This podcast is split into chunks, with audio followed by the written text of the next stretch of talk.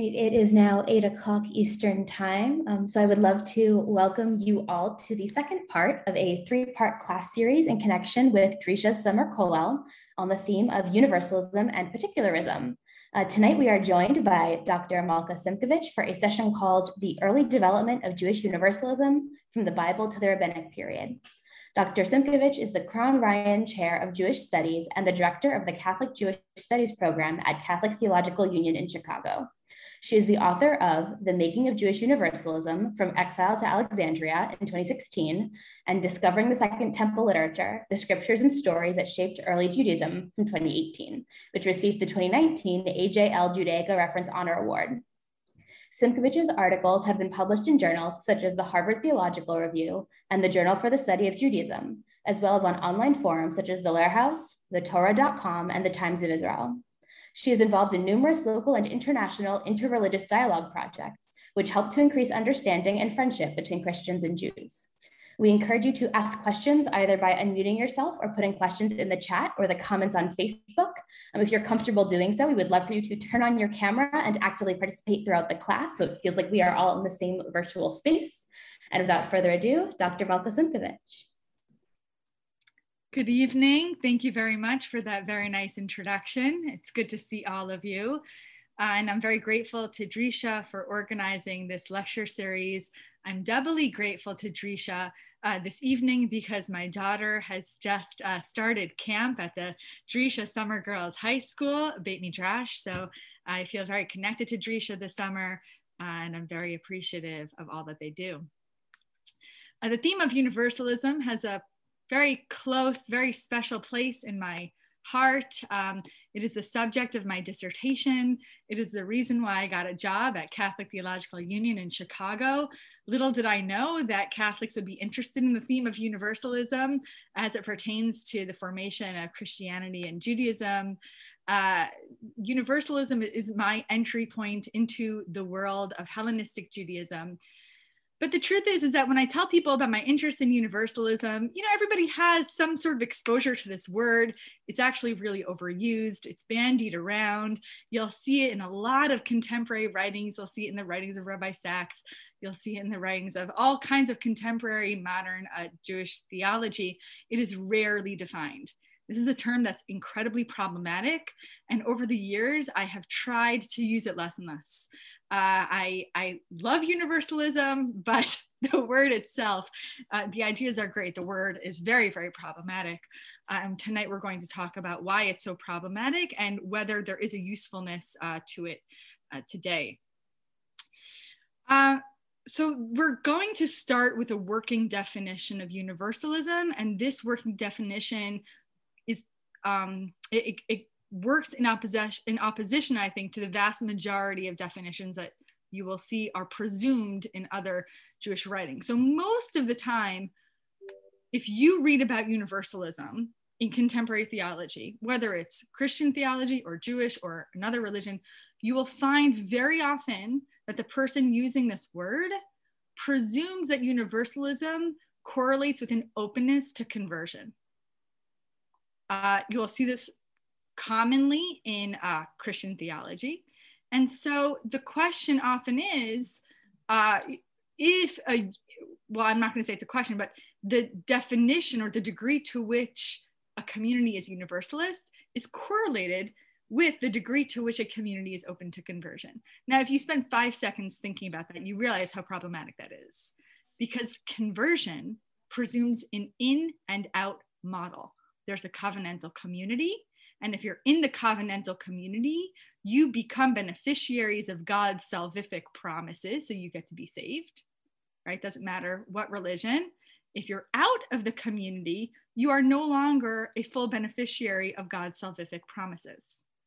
And so the first thing, the starting premise of my work, my dissertation, but also tonight's talk, is that universalism cannot have anything to do with conversion. In fact, it has to actually operate against conversion because conversion presumes there are people in and there are people out. And if you're out, you don't get those benefits. Is that universal? Right? I'm not saying is that good or is that bad? I'm not putting any kind of qualification on it, but that's not universal. uh, that's not a, a viewpoint, I think, that accommodates an idea that all people can connect with the divine. I want to suggest that universalism is not about the degree to which a covenantal community is open to conversion, but universalism is the degree to which a community is open to those outside of their covenantal community, worshiping alongside that covenantal community, worshiping the same God. So, in other words, the degree to which you invite others to worship alongside you without asking them to change, that's universalist, right? Otherwise, you're in a covenantal uh, particularist model. So, the question is this idea inviting other ethnic groups, religious groups, other communities outside the world of early Judaism, inviting those communities to worship the one true God without converting into the covenantal community. Did this idea exist in early Judaism?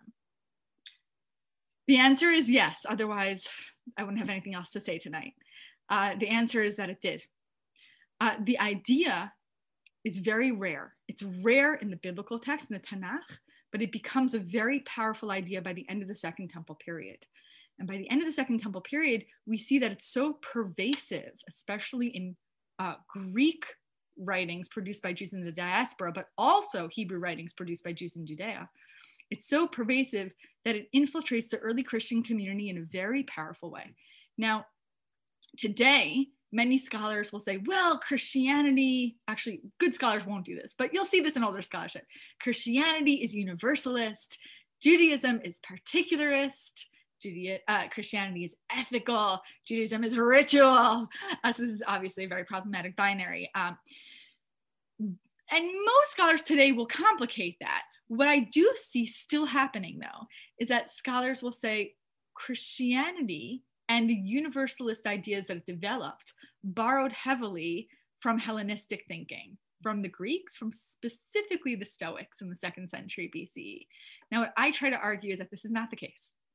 That doesn't make any sense, actually, if you think about it. If you have some familiarity with the historical context of the New Testament, Paul is an Aramaic speaker. He has some trouble with Greek. He gets he gets the job done, but he's from Judea. He is a Jew in the first century. It is much more likely that Paul got these universalist ideas from Jewish texts, who in turn were influenced by the Stoics, right? So there's a lot at stake here. Is early Christianity operating within the world of Stoicism, Hellenism, paganism, or what I think is that it was heavily influenced by Jewish ideas, which are operating in the broader world of Greco Roman thought we have to start at the beginning. We're going to start by looking at the Tanakh and we're going to ask Are there seeds of universalism in the Hebrew Bible? And again, universalism here, not in openness to conversion, but an invitation to all people to worship the one God alongside one another without changing their ethnicity or their religion. Um, it's also very important that I sort of put conversion to the side because if you, uh, I, am sure you've thought of this, there is no category of conversion when it comes to the Tanakh. The notion of conversion is a later idea. It probably um, becomes sort of a systemic normative process not earlier than the second century BCE. So, what do you have in the Hebrew Bible? Of course, you have very famous individuals who join the Israelite community, right? You can name them Ruth is a very famous one. Naaman is another one. The father-in-law of, of Moshe, uh, Yitro, right? These are people who joined the Israelite community. Sure, that's there's no question that these uh, the stories of these people are very powerful and compelling. Are they converts? I would say no, because there wasn't a system, a process by which you would have to undertake a certain uh, um, set of practices and doctrines these were people who joined the Israelite community, but the system of conversion, that comes much later. Okay, now let's, uh, let's do some text. And again, we're going to start with the latest strata of the Hebrew Bible. We're going to enter into the Tanakh through the latest texts. And these are texts that I think were written in the post exilic period. So here we're going to be a little bit, uh, I, I guess, I, don't want to say controversial because I don't think this is controversial, but we're going to look at Zechariah, we're going to look at Yeshayahu. Um, I'm not going to actually uh, take questions yet. I will start taking questions towards the end of class. Uh, so unless you don't understand me, unless there's a term that I don't define, unless I'm going too fast, please save your questions for the last 10 or 15 minutes, and then I'm gonna I'm going to uh, look at those questions. Thank you very much. Um, so we are going to look at texts that I think are being produced after the Babylonian exile, that is to say, the early Second Temple period, the early Persian period. So let's look and see what we have at this time.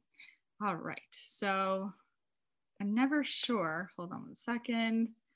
You, uh, okay, let's see what comes up here. Okay, so do you see seeds of universalism in the top? Okay, wonderful. Okay, so Zechariah 14 is very mysterious text, fascinating, um, fascinating book that many of us, I think, are not familiar with. Um, hold on a second. Okay. So Zechariah, this book of Zechariah ends with a fascinating theme, and it's a very um, unusual image. This, some might call it an apocalyptic text, but in this image, we have some kind of end of days event where there's massive destruction, there's divine judgment. Okay, that's not so unusual for biblical prophetic literature. We do see apocalyptic texts, uh, and there are many, many examples of that. But what's unique about that is about this text is that there is an image of all nations streaming to Zion, to Jerusalem, and celebrating not just offering as non we wouldn't say Jews, we would say Judeans, because the word Jews doesn't quite work for this early stage.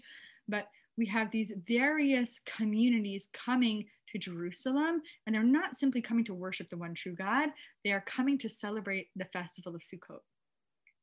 So these are non Jews, and there's no evidence that they are assimilating or what we would call, I mean, again, I don't like the word converting, but joining the Israelite community. No, they're not joining into the Israelite community. They're simply worshiping the Israelite God. And how are they doing that? Through the holiday of Sukkot. This is actually highly unusual, this image.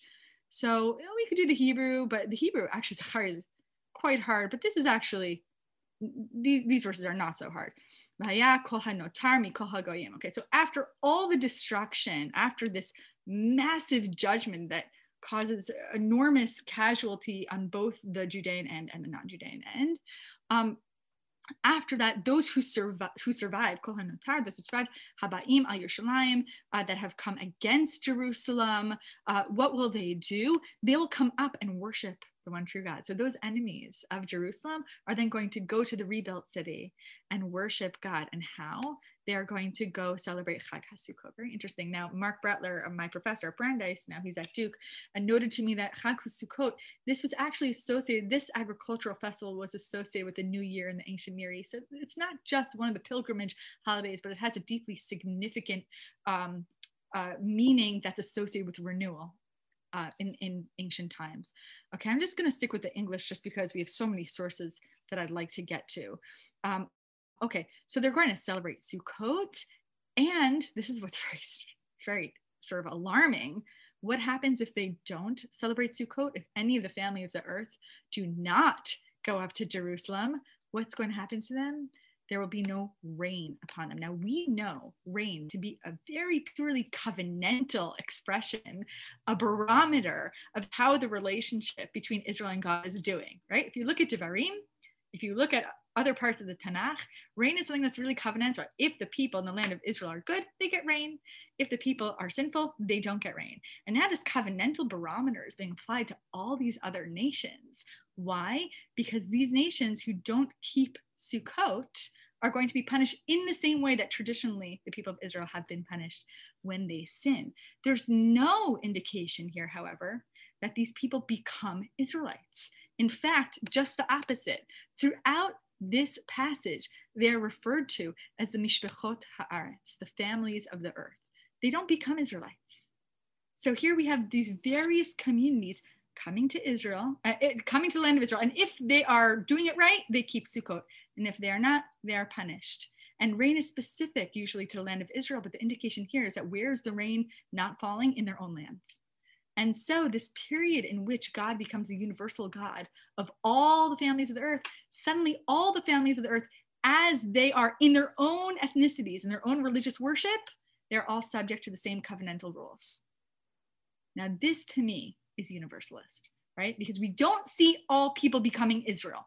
That's not apparent in the text. It doesn't say everyone is going to be Israel. And so we're going to have this, you know, all people on the planet are now suddenly Bnei Israel. That's not what it says. No, everyone is part of the Mishpachot Adama or the Mishpachot Haaretz. And yet they all have the same rules that they're playing by and they all worship the one true God. This is a really, really remarkable text, I think. And this notion actually when I was uh, researching for my dissertation, I literally leafed through every page of the Tanakh because uh, that's what you do when you're a masochistic PhD student and you're willing to do crazy things. Uh, I literally, I mean, with a pencil, just like went through it uh, from front to back over the course of like four months. And I only found two other texts that really came close to this kind of image. And uh, what's interesting about the other texts that I found is that they bracket what's known as third Isaiah. So I'm not going to go into the various controversies regarding the authorship of the book of Yeshayahu. Yeshayahu is known as an 8th century Jerusalemite court prophet for King Chizkiyahu at a time when Judea is in crisis. The northern Israelite kingdom has just been exiled by Assyria uh, Judea is in crisis. It ends up not being exiled by Assyria in the late 8th century, but they almost are, and then they end up being exiled by Babylonia. But the point is, it's a turbulent time. Most scholars do attribute the last 11 chapters of Yeshua to a later uh, to a later author, and we can talk about why uh, why that is.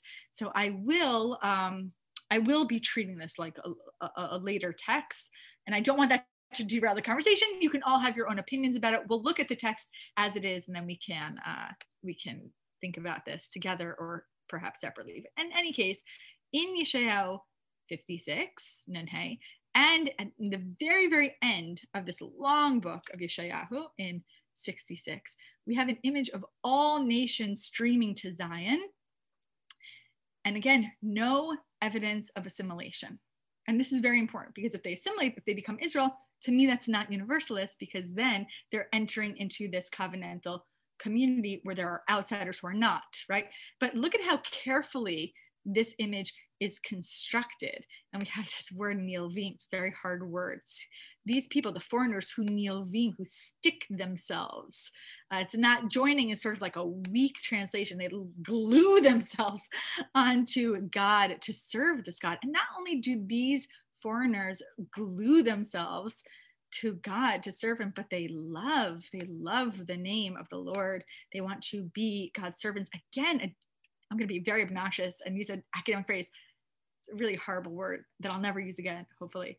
Deuteronomistic, by which I mean Devarim right? Devarim uses, remember, what, wait, what was the word that we saw in the first source that appears in Devarim? Oh, the notion of rain, the theme of rain, right? And so here we have this notion of being servants to God. This is a very important theme in Devarim because remember, the people are servants to Paro, they're Avadim in Egypt.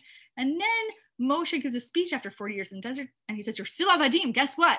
Newsflash, you're Avadim. You're no longer slaves, though. You're servants. You're Avadim. It's the same word. You're Avadim to God. And that brings you a sense of liberation, but you're still Avadim, right? So these B'nai Nechar, these foreigners want, they desire to be Avadim, just like the Israelites are told that they have to be Avadim for God in Devarim. It's the same language. And how are they going to observe their, how are they going to express their connection to this God? Through the most covenantal way possible, through the observance of Shabbat. These foreigners are going to go to Zion. They're going to go to the land of Israel. They're going to keep Shabbat. They're going to be machazikim bivriti. They're going to hold fast to my covenant. What am I going to do for these people? God says, I am going to bring them to my heart my, to my holy mountain, to my Har Kodshi, and I will make them joyful in my house of prayer. They will bring me sacrifices. I will accept them. And then we have this very famous, very powerful uh, verse because my house shall be called the house of prayer for all people. And again, what's what I think is very powerful here is that they're still Amim. So they have not become Israel, right? Because I'm saying this, I, God, Israel, I am the one who gathers the outcasts of Israel. But these people are not Israel, right? Those are two separate communities. All the foreign nations are going to come to the land of Israel and do something very similar to what we see in Zechariah 14. They're going to take on covenantal practices, but it doesn't seem like they're fully assimilating. And that notion is reinforced in the very, very final words of the book of Yeshayahu. This is actually a very dark passage. It's cited as a passage of redemption, but that's because many uh, leave off the final sentence, uh, which is um, a sentence of destruction, a verse of destruction, which I have left off here as well. You can look it up. Um, okay, so God says, I know their thoughts, I know their works. I'm coming to gather all nations and tongues, and they shall come and see my glory. So again, they're going to retain their original, their ethnicities. They're not going to assimilate. I'm going, just like God is the gatherer, Mekabetz Nidchei Israel, but what is God also? He is Mekabetz et Kol Hagoyim Behalashonot. So are, those are separate categories, right? God is going to gather in the outcasts, the exiled people of Israel. And that's, by the way, one of the reasons why scholars say this is a later text. Um, Judea hasn't been exiled in the late 8th century BC, but God is also the gatherer of all the nations. Why? Because they're going to come to Zion and they are going to see my glory, and I'm going to set a sign upon them. And um, I, I, think I want to sort of move away from this text to get into the Second Temple literature. Uh, but uh, one of the most sort of shocking verses, I think, in all of Yeshayahu, maybe all of Tanakh, is what God is going to do with these foreigners who come to worship in Zion. What's he going to do?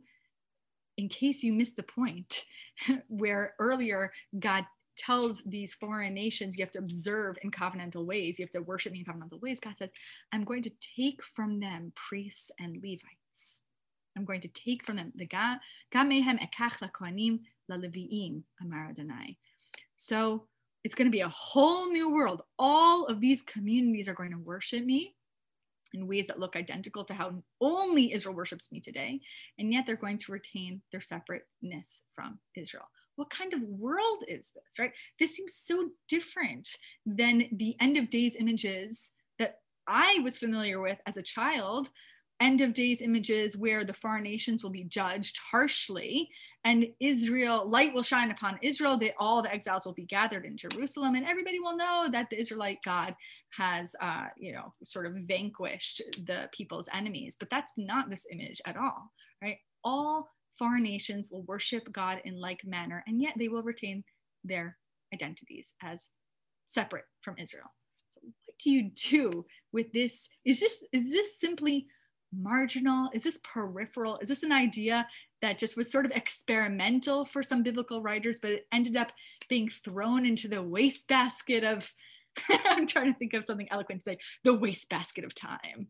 Uh, is this peripheral? Uh, it's really not, it becomes a very, very dominant idea. And that's what we're going to trace right now. Uh, and, and the way that this becomes a mainstream idea is there's a transition that happens in the latest strata of biblical texts, see, Zechariah and Yeshayahu are talking about the distant future, a time that is not now, something that is not relevant to our daily life and worldview, something that is going to happen when God decides to actively enter into the realm of human affairs and judge as all deserve to be judged. But the latest texts of Tanakh also pull that image from the distant future into the present tense. And that pulling from the future into the present tense begins to shape the world views of Judeans living in the diaspora. How does this happen? Well, I'm going to show you a few texts that actually suggest that the, in the here and now, Judeans or Israelites can view the nations around them as potential worshipers of the one true God. But before I go into these texts, I want you to think what's happening in the early Second Temple period something unprecedented is happening. The Jews have not returned to the land of Judea after the Babylonian exile, which starts in around 586 and it comes to a close around 538.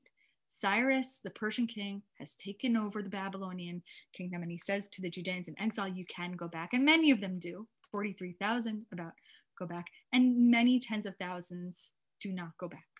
And there's a big question that scholars have Did Jews at this time, Judeans perceive the exile as having come to a close. It couldn't have really come to a close because not everybody returned. On the other hand, everyone had technical permission to return. So one could argue that God had ended the exile.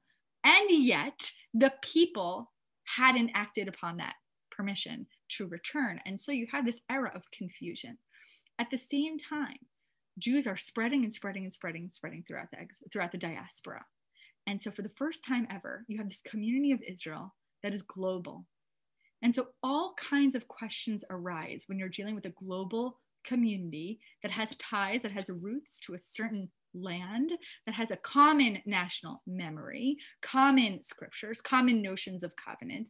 And yet, they're spread out across the world and there becomes to there, there arises this sort of recognition we are not all going to be living in one small place forever and ever again that's not our imminent maybe that's in the far future when god forces it to happen but it's not our imminent present and so theological questions arise such as what does our god say about all of humankind about our neighbors right about our babylonian neighbors in the east and later our roman and greek and the egyptian neighbors in the west right?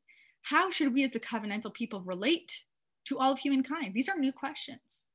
It used to be in the ancient Near East that gods are local, they're geographic, they're ethnic. You go to one place, you worship the local god. You go to another place, and then you worship, you take on the gods of that local area, right? The Judeans are the first to say, no, our God is universal, and wherever you go, that God goes with you, right? The, the rabbis have very beautiful articulations of this idea in the Midrash. They say that, that there's a, I don't remember where it is, which what source it is, but there's a very famous me- image, a midrashic image of God going down into exile with the people. So by the Hellenistic period, uh, well, I, will say this maybe later. I'm not going to get into this so much now, but as Jews are contending with these ideas, how does our universal God relate to all of humankind today? Not in the far future, in the apocalyptic future, but now. There arises contemporaneous accusations against the Jews that they are particularist, that they are clinging to their ancestral laws, that they are not properly assimilating into their host uh, cultures, that they are holding on to these antiquated ideas, that they are not progressive, as Jews are saying, wait, wait, wait, our God is universal and our God cares about all of humankind. How do you square that? Sorry. Uh, how do you square that with the covenantal?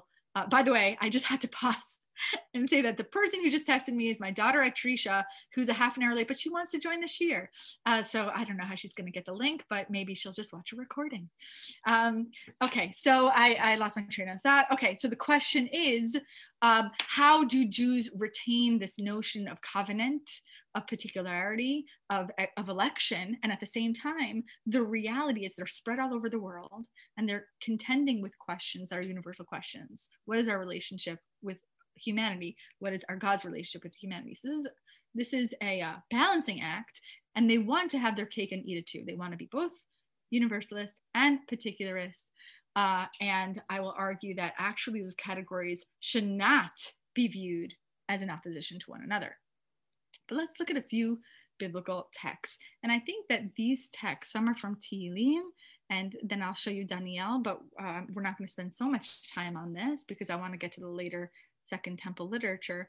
But I bring these texts to you because they're evidence that there are writers, and I view these texts as later, as post exilic, there are writers who are bringing this notion of in the far future, God is going to gather all of the nations and they'll all worship God alongside one another without converting into Israel.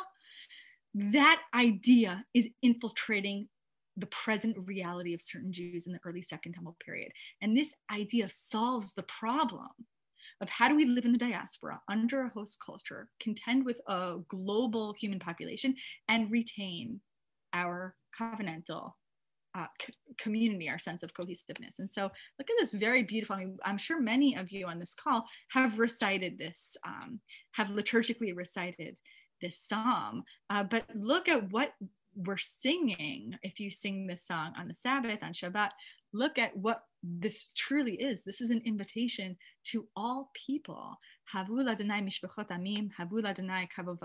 This is not a covenantal psalm. This is an invitation to all people to recognize the one true God. And not only that, but this is where it gets remarkable to bring offerings in the temple in the Jerusalem temple, which historically was not open to Gentiles. So this is quite a radical idea. Um, all nations and it's not in the far future god is going to you know basically make everyone dead and then the few survivors will come and worship uh, no but this is a present tense uh, invitation to all the families of the earth to worship god um, and uh, again you know to, to what extent is this representative of normative thinking and this is a very very hard question it's not an answerable question because we really also cannot date this song with definitiveness. What is the historical context of the song?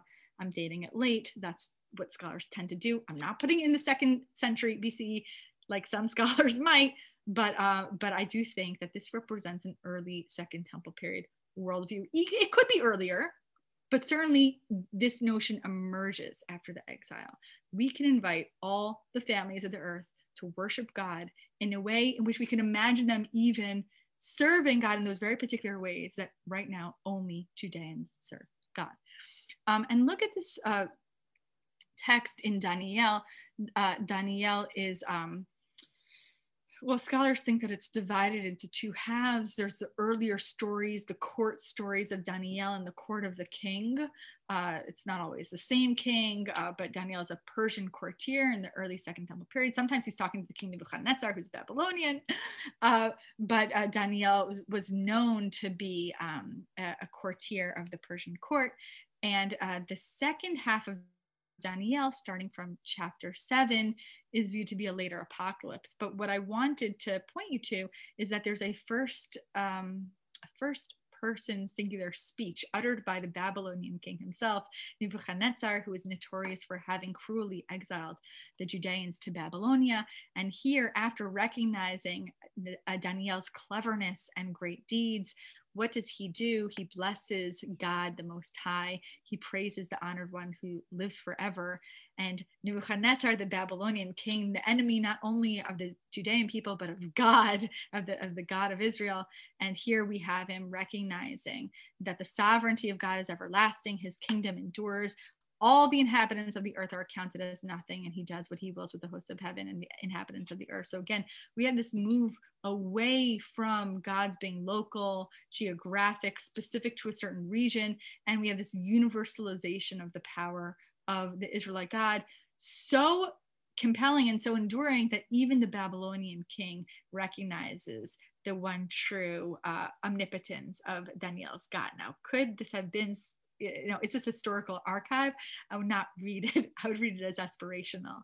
Uh, and the aspiration is that we can live in a world, the author says, in which uh, all people and even our enemies, and the most powerful of those enemies can recognize the Israelite God and worship that God without assimilating into the covenantal community of Israel. Now, how does this manifest itself in later literature. And so now we have about 12 minutes to figure that out, maybe a little more. It depends how much time we want to leave for conversation. Uh, but I do want to sort of get into the nitty gritty here of what is going on in the late Second Temple period, because this is a period that's really overlooked. Um, when we talk about Tanakh, we sort of sequester it into its own hard canon, and then we talk about the rabbinic world, which is its own hard canon. I don't really think it's hard or a canon. But when we do that, we collapse everything in between. If the Tanakh ends in the early Second Temple period, yeah, in the early Second Temple period, and then the Mishnah is the earliest code of law, or the earliest, um, it really isn't the earliest, but I would say the most well known early rabbinic corpus, then you have about 600 years of Jewish history that you are not attending to. And this period is the period that gets us from biblical Judaism to the world of the rabbis. And so it's really, really very important. So let's look at a few texts that you might not be familiar with. And I want to argue as follows What kinds of expressions do we see that we would call universalist in Second Temple literature? So I think that there are four. One retains this future tense that we saw in Zechariah and Yeshayahu, that in the end time, not immediately, but in the far off days when God decides to reveal himself through this very overwhelming, massive judgment of all of humanity, all the nations will worship God and retain their own ethnic identities. You do see that. You see that in the book of Tobit. But that's no longer dominant. What's much more common in late Second Temple Jewish literature is something that's immediate in the present reality of the writer. So, not that in the far future, God is going to invite all the families of the earth to worship, but actually that right now, the world we live in is a world in which all people can fully actualize themselves as worshipers of God without converting. And there are three ways that Jews do that in the late Second Temple period. The first is with uh, is a model here i don't know if you could see when i highlight which imagines that all nations can worship the israelite god and every nation is separate right so that's very similar to what we saw with daniel and tehillim but there are other universalist texts that ignore the distinguishing markers of Judaism. And when I say distinguishing markers of Judaism, I mean primarily the big three markers of Jewish practice. I always talk about this the big three that defined uh, common Judaism in the late Second Temple period, and that is Shabbat, dietary law, and circumcision.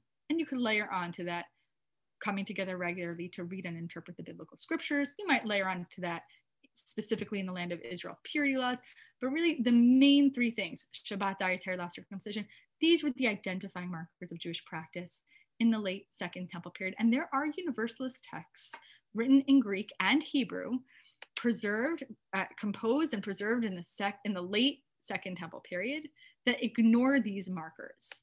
Some ignore these markers because they imagine a world where everybody's Israel. And some ignore these markers because there is no Israel. And the covenantal model is eliminated. And you might guess the end of the sad story is that it seems that those communities ended up over time assimilating into their host communities. We don't have, we, we, we lose track of them uh, after the, the first or second century CE. We lose track of them. But I think, again, that there are three models of universalist expression in the late Second Temple period. One where Judaism retains its distinctive practices, kashrut, dietary law, circumcision, and the other nations and other families can worship the one true God and they have their own separate practices. But then there are also texts that eliminate these distinctive markers of Judaism, either by making everyone Israel or no one Israel. So let's take a look at a few fun texts. We're not going to do all of these sources, there's just no way. But what I'm going to do is I'm going to email Drisha this source sheet uh, sometime tonight. It will be posted online. You can take a look at it uh, on your own time. And I am also very happy to uh, hear from you if you want to email me with questions or comments. I uh, in the summer I need more time to respond, but certainly uh, this is a springboard conversation. We're not going to be getting through all of this. Okay, so I want to introduce you to a fascinating document written in the second century BC. I'm, it's barely an introduction because I just took a few little lines, but this document is the oldest attestation that we have to the process by which the Hebrew Bible was translated into Greek, into the Septuagint. It's the oldest source, it's a second century BCE source. We have Philo of Alexandria, who uses this source to talk about how the text was translated into Greek we have uh, Josephus, we have the rabbis, very famous story about how there were 70 rabbis and they went each went into a separate room and came out with the same the same translation. But this is the oldest text that we have that talks about the translation of the Hebrew Bible into Greek. It is an Alexandrian Jewish text, and it can also be read as an apology for Judaism. An apology doesn't mean I'm sorry about Judaism. It means a defense of the integrity of the Jewish religion written for a Jewish audience, but sensitive to a potential Hellenistic readership. So the letter of Aristeas recalls the process by which the Hebrew Bible is translated into Greek. And it opens up with a scene in which the courtier Aristeas asks Ptolemy II Philadelphus, the king, the Ptolemaic king of Egypt, it's one of the three, uh, the three Hellenistic kingdoms that developed after the death of Alexander the Great. So we have this Ptolemaic Greek kingdom overlays and includes Egypt. So Aristeas approaches the king, Ptolemy II Philadelphus. This is, it takes place in the late third century BCE, but this is written in the second century BCE. And he says to the king, Look, before we embark on the project of translation, and before we bring 72 Judean scholars to Alexandria to translate the Hebrew scriptures into Greek, we are asking that you show us some goodwill, show the Jewish community goodwill. And it's unclear whether Aristeas is Jewish or not. Uh, probably he is a Jewish courtier uh, in the court. Uh, and he says, Ptolemy II Philadelphus, you have Jewish captives from your previous conquests. Release those Jewish captives as a gesture of goodwill to the incoming Judeans who are coming to visit us to translate in Alexandria on the island of Pharos to translate their Hebrew scriptures. Do this for the community. It'll make them feel really good. And Ptolemy II does. He, he releases the Jewish captives that he had taken in his wars. But part of the argument that Aristeas makes is you really got to release these Jewish captives. Why? Because kumbaya, we're all the same. These people, these Judeans, worship God, the overseer and creator of all, whom all men worship, including ourselves, O king, except that we have a different name.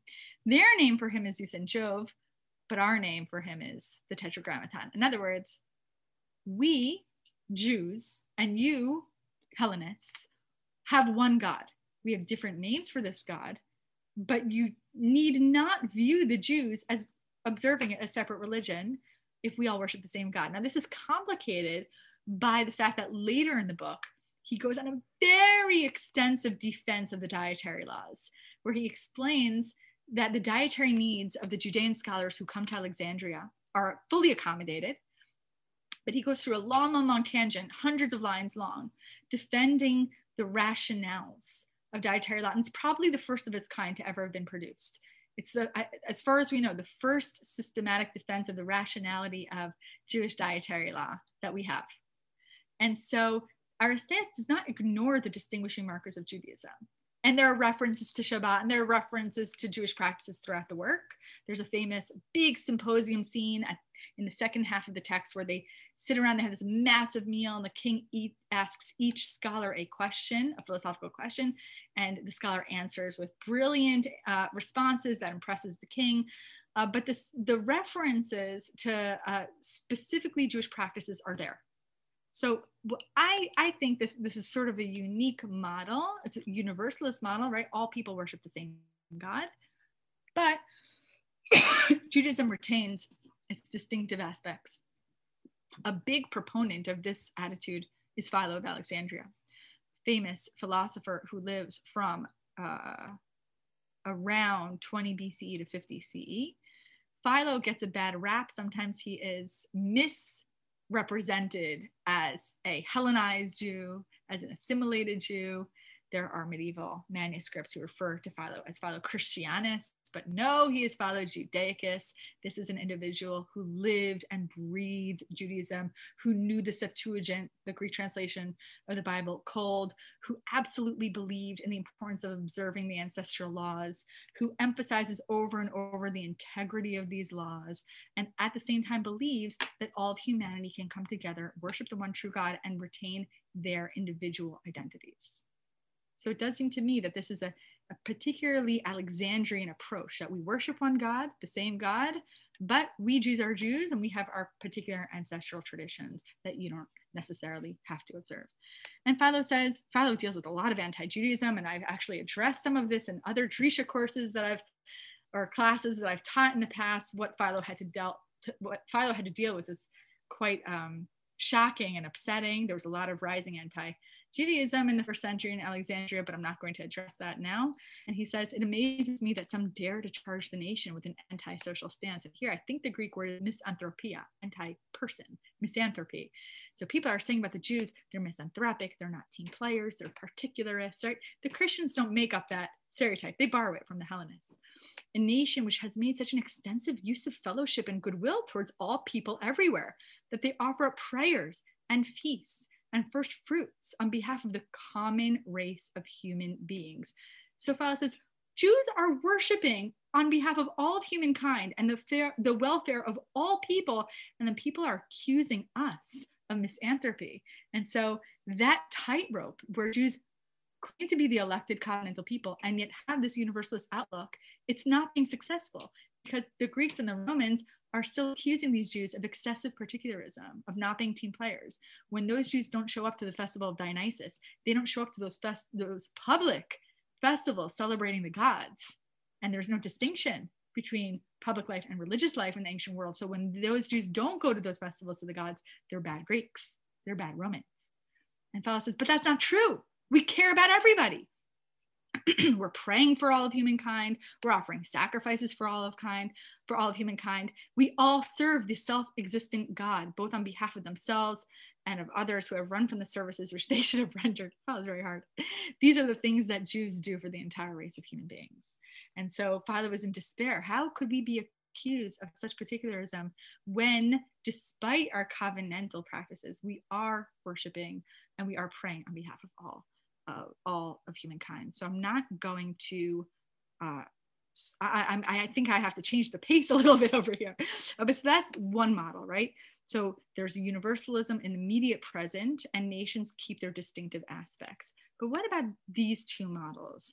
That the distinctive aspects of Judaism are eliminated, right? In some texts, eliminated because there's this idea that all nations will assimilate into Israel in a fascinating text called Joseph and Asenath, uh, which is a an imagining, a novella of the conversion. It's not a word that I use lightly, but the conversion of Joseph's wife Osnat, Asenath, into Judaism, sec- late second century BCE Greek text, probably Alexandrian.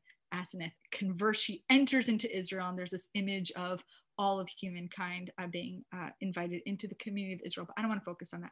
I want to focus on this the radical allegorizers. And with that, we'll pull things together and we'll uh, have a conversation. The universalist idea that all of humankind can worship together outside of the framework of covenantal community was very appealing to Jews who were sensitive to accusations of particularism. Some of those Jews really uh, imbibed and internalized these accusations, and they did not want to be perceived as particularists or claiming sort of special status as the elected people of God. They weren't comfortable with this. And if you can think of contemporary resonances that you're mapping onto your head right now in the year 2021, feel free because it's sort of tempting to do that, but that's not where I'm going right now. But uh, Philo talks about these Jews, that there are Jews who are abandoning their observance of ancestral law and then presenting their Jewish identities as really identities that are universal in the sense that they invite all people to worship this one true God, and the distinctive ancestral laws fall to the wayside. So, in other words, Philo angrily tells us that there are Jews in Alexandria who are no longer observing their ancestral laws. What are they doing? They're allegorizing those laws instead. And these are known as the radical allegorizers. Let me see if I could. Okay, here, here's what he says. It's such a great phrase, the radical allegorizers. So Philo's talking about Jews in Alexandria, Jews that he does not agree with. And he says, I Philo's very hard, but let, let's try it anyway. There are some who, regarding laws in their literal sense, in the light of symbols of matters belonging to the intellect, in other words, there was a there was a way of allegorizing, and we see this with Alexandrian philosophers, of allegorizing laws and allegorizing ideas so that the true meaning, the true essence of something is not its physical uh, representation, but the symbolic meaning behind it. And so Philo says this idea that you find in Greek philosophy is being applied by Jews to their ancestral laws. So what are they doing? They're saying that they're regarding their literal, uh, their, their laws as symbols of matters belonging to the intellect. Um, so they're over punctilious about the latter. In other words, they care very much about the symbolic meaning of these laws, but they treat the former, the actual literal observance of these laws, with easygoing neglect. Again, if you're having a hard time with Philo, join the club, and you should try it in Greek. Some men, and I think that's a typo for my part, I'm not sure, uh, should blame for handling the matter in too easy and offhand a manner. They ought to have given careful attention to both aims. Okay, for example, let's talk about Shabbat. It is quite true that the seventh day is meant to teach the power of the unoriginate God and the non action of created beings. But just because you understand the symbolic meaning of the Shabbat does not mean that you could stop observing Shabbat. Let us not, for this reason, abrogate the laws laid down for its observance. You still cannot light fires on the Sabbath, Philo, uh, Philo says. You still cannot till the ground. This is fascinating because this is one of the earliest references to some of these observances because these are, we find these in later rabbinic texts, but Philo is early first century, so this is pretty cool. You still cannot carry loads on the Sabbath or institute proceedings in court or act as jurors, right? All this stuff you still cannot do. But there are Jews who are saying, well, we can do this as long as we understand the symbolic importance of the Sabbath, right? And Philo says, no, no, no, no. You have to retain the allegorical meaning and you also have to keep the Sabbath. Moreover, circumcision, another great example because it's a distinguishing marker of Judaism. It's true that receiving circumcision does portray the excision of pleasure in all passions and the putting away of the impious conceit, right? There's a symbolic meaning of circumcision that has to do with our humbling ourselves. And this was considered very barbaric among Greeks to, to mutilate yourself through circumcision. But he says, but even if you understand the symbolic meaning of circumcision, let us not on this account repeal the law, lay down for circumcising. You have to understand the symbolic meaning and still keep the laws. And so Philo is fighting against this attitude, which I would call, you know, this last model, uh, where there is this universalist idea that all distinctive aspects of divine worship can be erased. Now, again, I am not going to focus on these other sources right now feel free to take a look at them. I will say the sentences of Pseudo Phocylides is a contested text, by which I mean some scholars believe this is an ancient Jewish text. Others say this is a third or fourth century Christian text. I treat it as Jewish because the beginning section is a paraphrasing, I think, of the Septuagint. And uh, I, there are hints here to me of a Jewish writer. Um, but there are many scholars who say it's a Christian text, which, if it was, I would think that it would reference Jesus in some way, and it doesn't. Um, anyway, you could look at these these texts. They're all Second Temple. Besides Pseudo Phocylides, they're pretty much all, all squarely late Second Temple texts written in Greek by observant or identifying Jews. Um, in the late second temple period okay but let's wrap up so what, what do i what do we you know what's the takeaway here okay let me find out how to stop share and then let's uh, have a conversation oh wow so much in the chat Oh my word. Okay, well, that's very nice. Uh, okay, but we're not going to look at that yet. Okay, wrapping up. Why is all of this important? So, like I said, Jews want to have their cake and eat it too, right? They embrace universalist values. A big problem I think that we have when we don't learn these Second Temple documents is that we think that they're marginal, they're peripheral, they're not normative, they're not representative of typical Jewish thinking. But the fact is, is that this was very typical. Jewish thinking. We know this because Universalist ideas are expressed in various languages by Aramaic speaking Jews, right? Daniel. Hebrew speaking Jews, Tobit, Tovia was originally written in Hebrew. Greek speaking Jews, Philo, letter Aristides. When an idea finds its way into multiple languages, in multiple cultural contexts, that tells you that this idea traveled, that this idea had had some sort of compelling power over more than one community. It's not sectarian. This was a real powerful idea.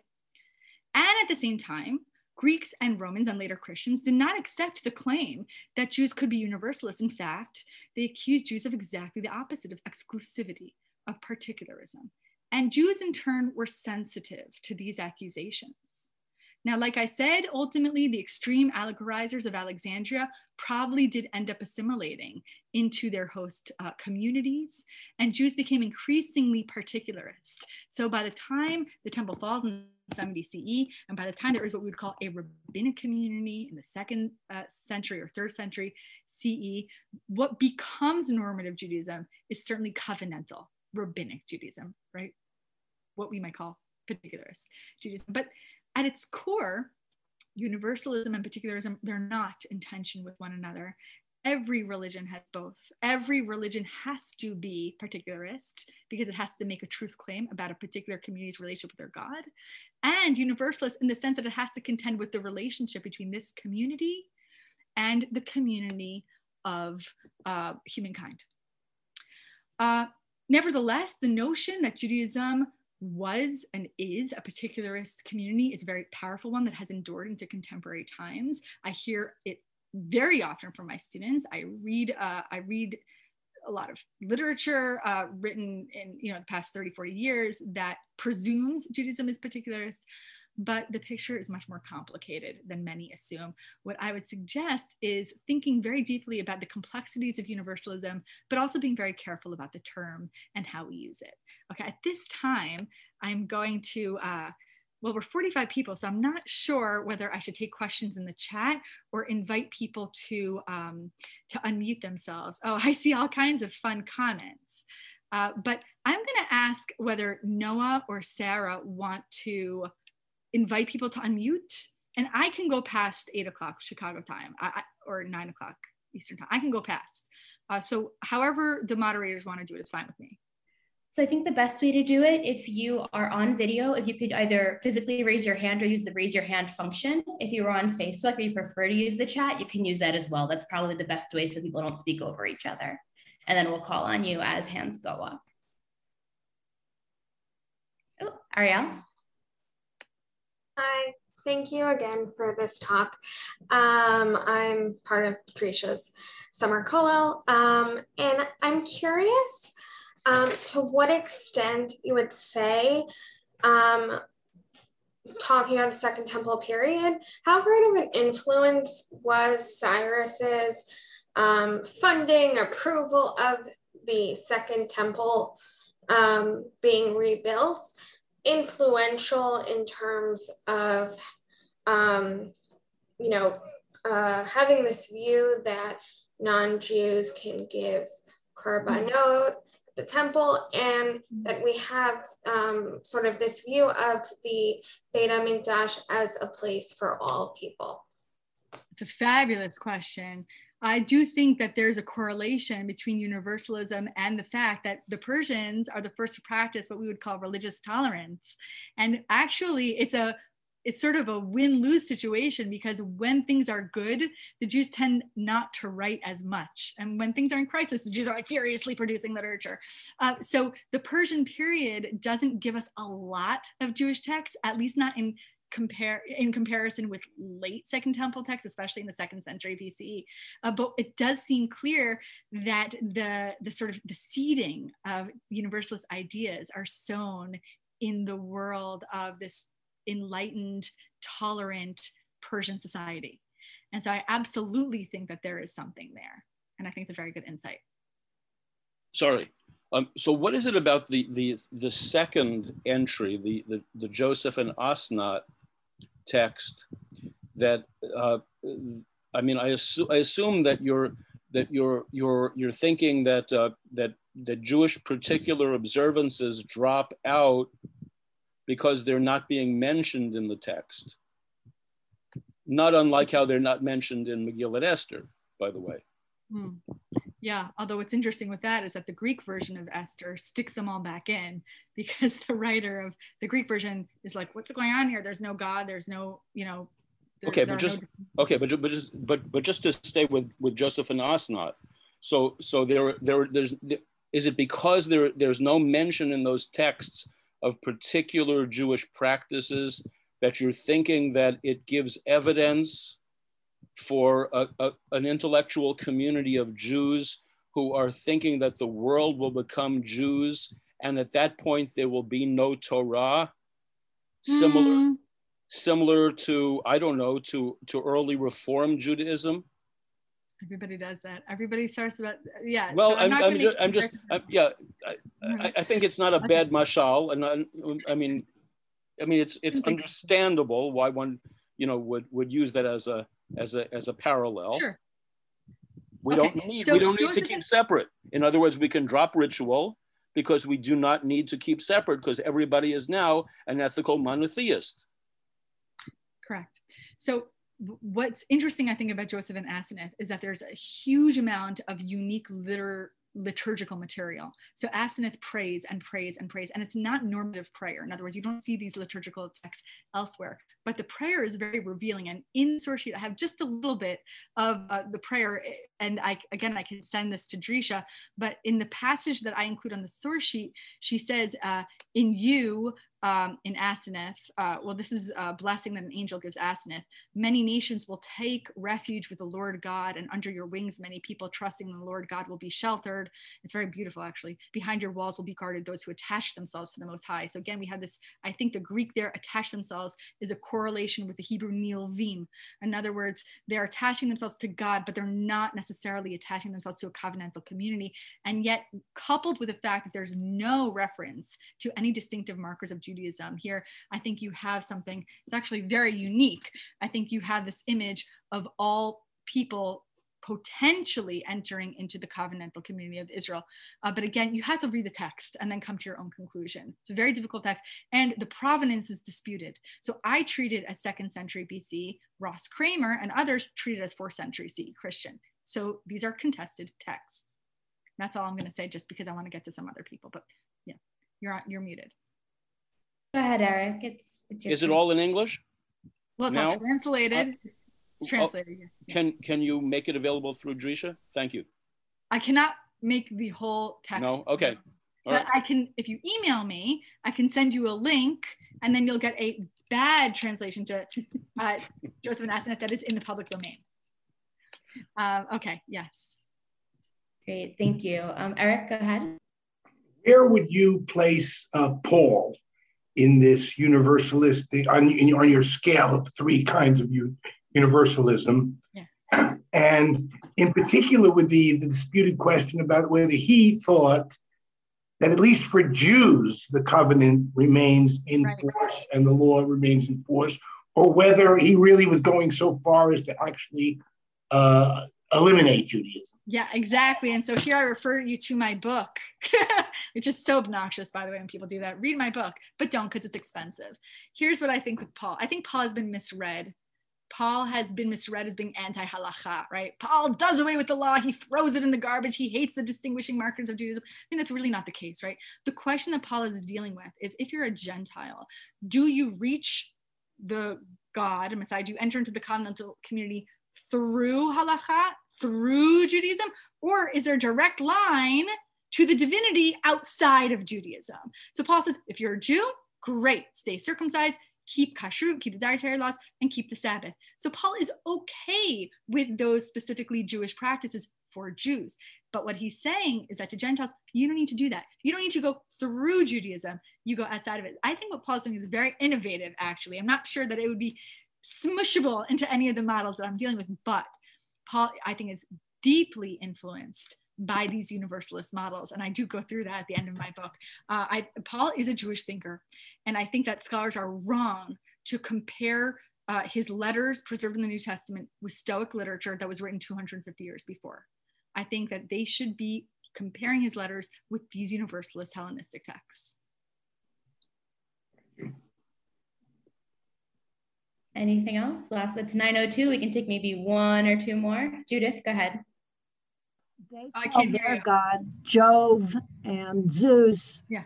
but we're all worshiping the same God, works when everyone comes to observe Sukkot. It doesn't work when we go to observe one of their festivals. Right. So there isn't quite a universal acceptance yeah of all forms of worship of this God who's if he's the same God. Well, that's exactly what Aristeas is trying to do, right? We retain our specifically covenantal practices, and you retain yours, and we worship one God, but we're coming from different angles. So that's exactly what Aristeas is doing, right? It's it's something else. So that's, you know, I have these three models, but what Aristeas is doing is the first model that Israel has its separate practices to reach the, this God. You are worshiping the same God, but you have your own different practices. So we are not working with a one covenantal community. We're working with multiple communities. Yeah. One, one more quick question. I can't hear you though. I think I think someone else raised this at the beginning. It, it flashed through my mind too. You start right away with monotheism when you talk about universalism. There are plenty of religions out there that don't fit this model when we're talking about Christianity and Judaism and, and, and varieties. How does this universalism and Judaism look upon Hindu gods, oh, etc.? First of all, I carefully did not use the word monotheism. So just please note, I did not use that word. I'm almost positive. Uh, but yeah, the what I did say is that uh, uh, I can't read that comment right now, but I'm sure it's excellent. Um, what I did say is that there is a correlation between moving away from this notion that gods are geographic, right? So we're dealing with a polytheistic world, and as the as the notion emerges that God is universalist, the Jewish God is universalist, this idea the transition from monolatry to monotheism becomes concretized. The monolatry is this idea that there are multiple gods, but we worship this one God. Um, but Hinduism, you know, I, I, can't use these sources to shed light on Hinduism. I will refer to, to a wonderful scholar, Alan Brill, who does ask that very question. And he actually just wrote a wonderful book. I think it's called Rabbi and the Ganges. You should look it up, Alan Brill. Uh, these texts, I don't think will shed light on that. But this is actually a, a nascent, a sort of new discipline, a new academic field, and it's very interesting, but it's not my field. Um, Ozzy, go ahead. I think this will be our last one. Anything else we can put in the chat? And Malka sounds like she's open to getting emails as well. Just be patient because yeah. Sounds good. So with that, um, I think we will close it for this evening. Thank you so much to Dr. Simkovich for this really, really fascinating class. Um, thank you to everyone who joined us today on Zoom, on Drisha Live, and on Facebook. Um, our Kollel Summer Lecture Series will conclude one week from tonight, next Wednesday at 8 p.m. Eastern, with Rabbi Dr. Sam Lebens, teaching a class called Exploring Rabbi Sacks on the Universal and the Particular. If you want to rewatch this class, or if you missed Rabbi Wendy Amsellem's class last week, you can see those recordings as well as recordings of all of Drisha's virtual programming on our website at www.drisha.org slash audio library. Also, you can find out more information about all of our upcoming programming, including some just posted classes for Tisha B'Av at www.drisha.org slash classes. Thank you again, Dr. Simkovich, and I look forward to seeing everyone again soon at Drisha.